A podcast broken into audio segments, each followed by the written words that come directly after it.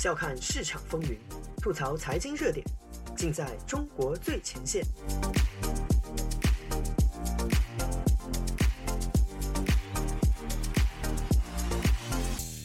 欢迎收听自由亚洲电台，这里是中国最前线，我是主持人子昭。本期节目，我们来聊聊最近很火的一桩新闻——河南村镇银行存款消失案。二零零二年四月，中国河南省多家村镇银行相继爆出客户存款失踪事件。其实，这不是中国大陆的银行第一次暴雷，其规模也不算大，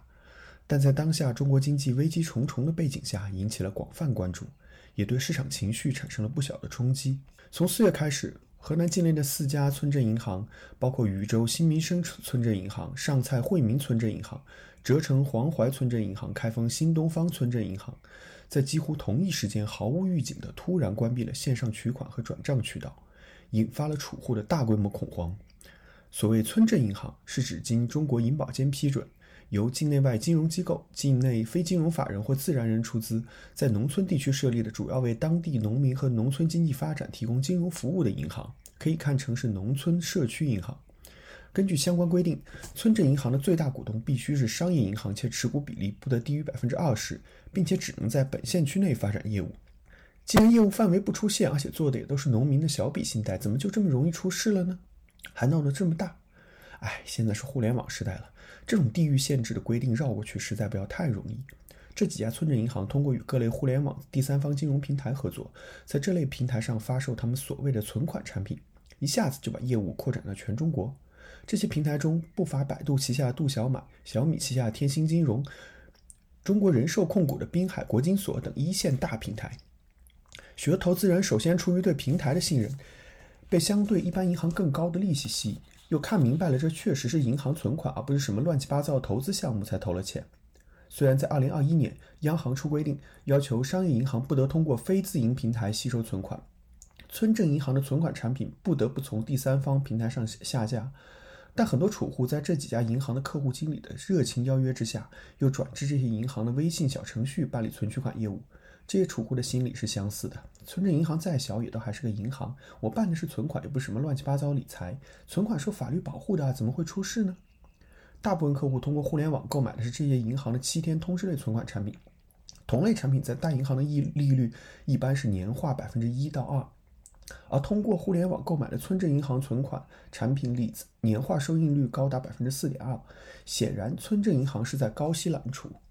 这其中自然会有风险，一旦他们的资产端业务出现什么大的风险，确实有可能让存款无法及时兑付。不过我四月份在财经媒体的犄角旮旯刚看到这条新闻的时候，也没觉得是什么大事。就算乡镇银行家底薄弱一些，资产端也是贷款的业务，不还是跟着负债端，也就是存款的规模去走的？只要还在遵守银行监管的各种准备金比率，应该是能应付挤兑以外的各种情况。而挤兑本身是可以靠一些安定人心的小手段去消除的。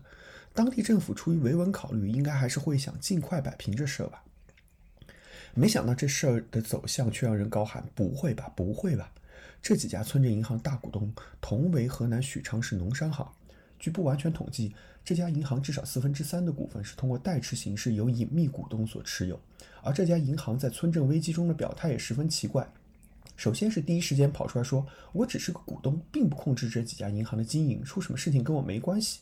这几家银行是被同一家企业河南新财富集团实际控制，可这家公司已经于二零二二年二月注销了。大股东跑出来说我不是股东，后面的剧情便可以理解了。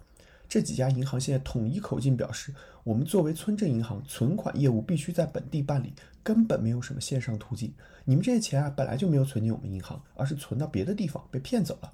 你们受损失的人，赶紧快去报警吧，我们可没关系哦。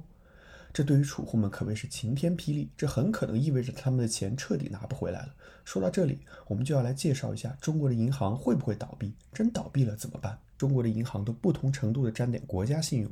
银行一直是最赚钱的行业，银行牌照也是最有含金量的牌照。非银行企业里的顶级富贵者，如阿里、腾讯、平安，拿一块银行牌照也是要费九牛二虎之力。九十年代后期已经技术破产的国有大银行，是国家成立四大资产管理公司帮他们剥离不良资产救回来的。但中国确实有过四家银行倒闭，前三家集中在九十年代后期，朱镕基铁腕整顿金融业的时候，包括著名的海南发展银行。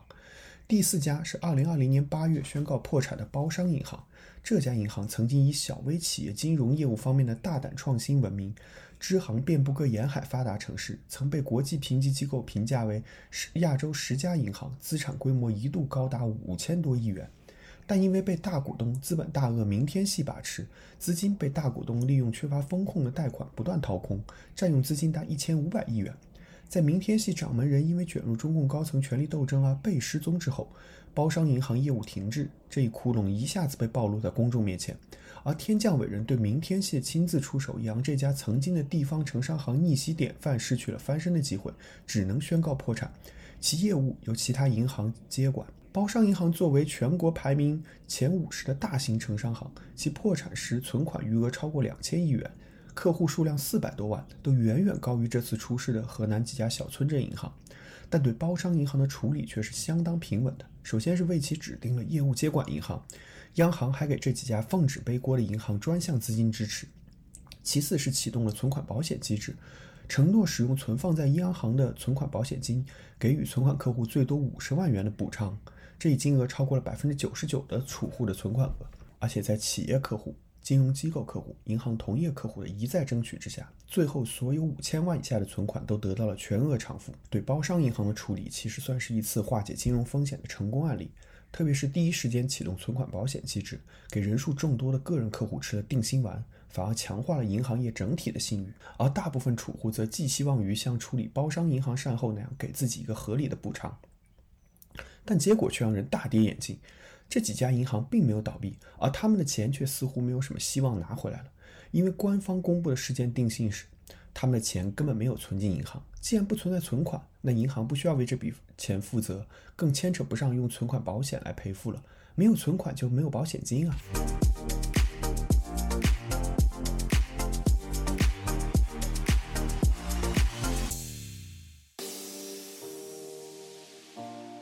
用财经视角。剖析热点中的深层逻辑，嬉笑怒骂间把握喧嚣下的中国脉动。内容相当靠谱，形式绝不严肃。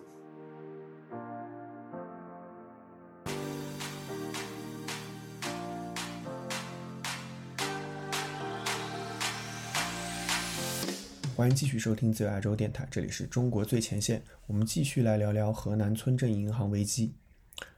这个结论啊。确实太过荒唐，但它真的是真的。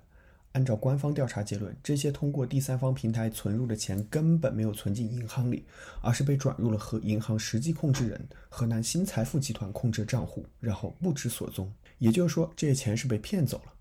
河南警方对这起案件的定性是非法吸收公众存款。这意味这些储户就要像 P2P 乃至于民间借贷中的受损者一样，需要等待警方从骗子那里一点点把钱追回来，再给自己赔偿。这基本上等于钱打水漂了。这些储户面对这个结论，一致表示就是冲着银行来的，他们根本没有听过什么新财富集团。据报道，河南新财富集团的实际控制人是一名叫吕毅的商人，此人传说已经逃往海外。新财富集团也于今年二月注销，想通过这条线追回存存款，那基本上是不可能的。这个吕毅啊，可谓十分低调，网上甚至找不到他几张清晰的照片。但据一些调查报告称，此人是河南很多家农商行、村镇银行的实际控制人，然后又通过这些金融机构给企业办理融资，静悄悄地控制了多家企业的大笔股权。此君所有的股份都通过代持控制，几乎未出现在任何股东名单上，但其实际控制的资产少说也在大几百亿的级别。吕先生庞大的隐形商业帝国的核心是南卫高速，管理河南境内几十公里的一段高速公路，年收入在七亿元左右，注册于河南卫氏县。他可谓是县城里的巴菲特、索罗斯。据媒体报道，这位魏氏县的吕先生卷入了一系列的经济案件，包括2018年被判刑十四年的郑州银行副行长。不久前落马的广州农商行副行长都与他有密切的关系，但此君却也能一直啊平安无事，甚至在危机总爆发的时候还能润成功。不知是有大佛的法力，还是他机灵的有如孙悟空转世呢？我在上海和深圳的金融圈朋友倒是有不少人都知道此君和他的隐形商业帝国打过交道。据很多人推测，这次村镇银行危机爆发的原因很可能是吕先生在石家庄的一次失败的大型战略投资。当然也不一定是失败，要看你站在谁的立场上。那要追溯到二零一七年，当时上海、深圳的金融圈，很多人都听说过石家庄乐城国际贸易城这个项目。那是一个打着承接北京首都功能转移旗号，规划占地几十几平方公里的超巨型物流商贸中心。这个项目是由吕先生控制蓝蔚高速和一家专门开发商贸城的地产企业浙江乐城合作的。当时号称要为项目前期开发融资十亿以上，并给出了年化收益百分之十五的诱人回报。但这么高的收益确实是有可能图谋你的本金的。但据去实地考察过这个项目的朋友说啊，项目本身倒是很不错，就是这个老板路子有点野，因为他居然提出可以用自己实际控制的几家村镇银行为这个项目担保。虽然这事儿明显违规，只能偷偷摸摸去做。当时我朋友里面有一些去考察后放弃了。又有人接了这个看起来很香的大饼，要了额度，发了产品，组织大批营销人员在各种微信群里面锣鼓喧天的推销了三个月，刷屏刷到你不想看到它都不行。卖力的营销加上这个项目当时确实看起来很美，十亿的融资任务完成的很快，据说后来还超募了不少。我再次看到乐城商贸城这个项目的名字已经是二零二零年。当时我已来到美国，在一个墙外论坛上，我偶然看到一封来自乐城地产董事长妻子的举报信，称吕毅骗取了乐城地产价值三十多亿的股权，并以此向银行做抵押贷款后又赖账，将债务甩给乐城，并控制了这家价值百亿的地产公司，并且呢还指控吕毅勾结公检法，反手以所谓职务侵占的名义。将乐城地产的老板送进监狱，据说被判刑达十九年之久。当然，那个当年看起来很美的商贸城项目，自然也是烂尾了。我这时候才想起来，那几个拿了项目融资额度的哥们儿，他们和他们的投资公司好像也很久没有什么消息了。据我的推测，乐城地产可能也不完全像他自己说的那么白莲花。整个事件的图景很可能是这样的。因为二零一八年开始，地产业步入下行通道，商业地产首当其冲受到影响，这个项目的资金开始出问题。而本来就想挣快钱，玩十个锅八个盖游戏的吕总不愿意在这个项目上占用大量资金，索性就下狠手把乐成公司拿到手里，再用它作为融资的新根本。于是利用自己黑白两道通吃的优势下狠手，怎奈人算不如天算，后续的疫情砸烂了他翻身的希望，他向银行借的钱也变成坏账，这时候就只能指望他手里的几块村镇银行牌照来挽救自己的商业帝国了。通过与互联网三方平台合作，这几块牌照确实为他搞来了钱，而这些钱就直接进入了他自己控制账户，然后他就润了。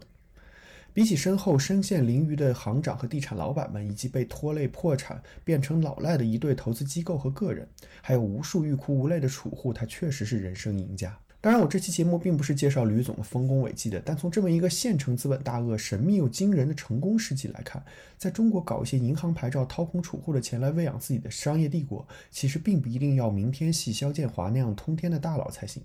的确啊，村镇银行的牌子相比一般商业银行廉价很多，但这也暴露出中国的各种金融监管并没有他们自己声称的那么有效。更严重的问题是，根据这个非法集资的定性，央行到目前为止拒绝动用存款保险金为存款人偿付。如果这些钱真的是被偷了，也就是说这些钱确实没有交过存款保险，央行这个表态倒也可以理解。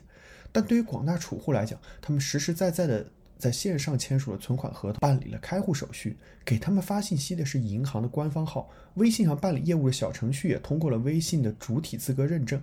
在客户的角度看来，这真的是银行存的款，骗子相当于开了一家有牌照的假银行。但普罗大众如何辨别？他们认的就是银行。说真的，即使这确实是诈骗，那也是银行自己去要跟骗子解决的问题。对于广大储户的责任依然存在。如果按照所谓非法途径吸收资金的说法，等于告诉银行内部一旦出现问题，银行就可以不认不赔偿。那么存款保险自然也是可有可无，银行的信誉也会沦为笑柄。而当下中国经济正正遭遇内外多重打击，各种系统性风险事件频发，村镇银行、城商行、农商行这类小型金融机构作为金融业最脆弱的一部分，很可能要率先遭殃。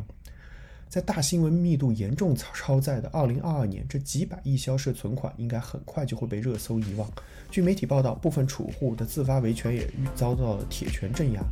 我猜测以后这样的事还会发生，也许会变得连上头条的机会都没有。本期节目就到这里，子昭下周与您继续相约中国最前线，再见。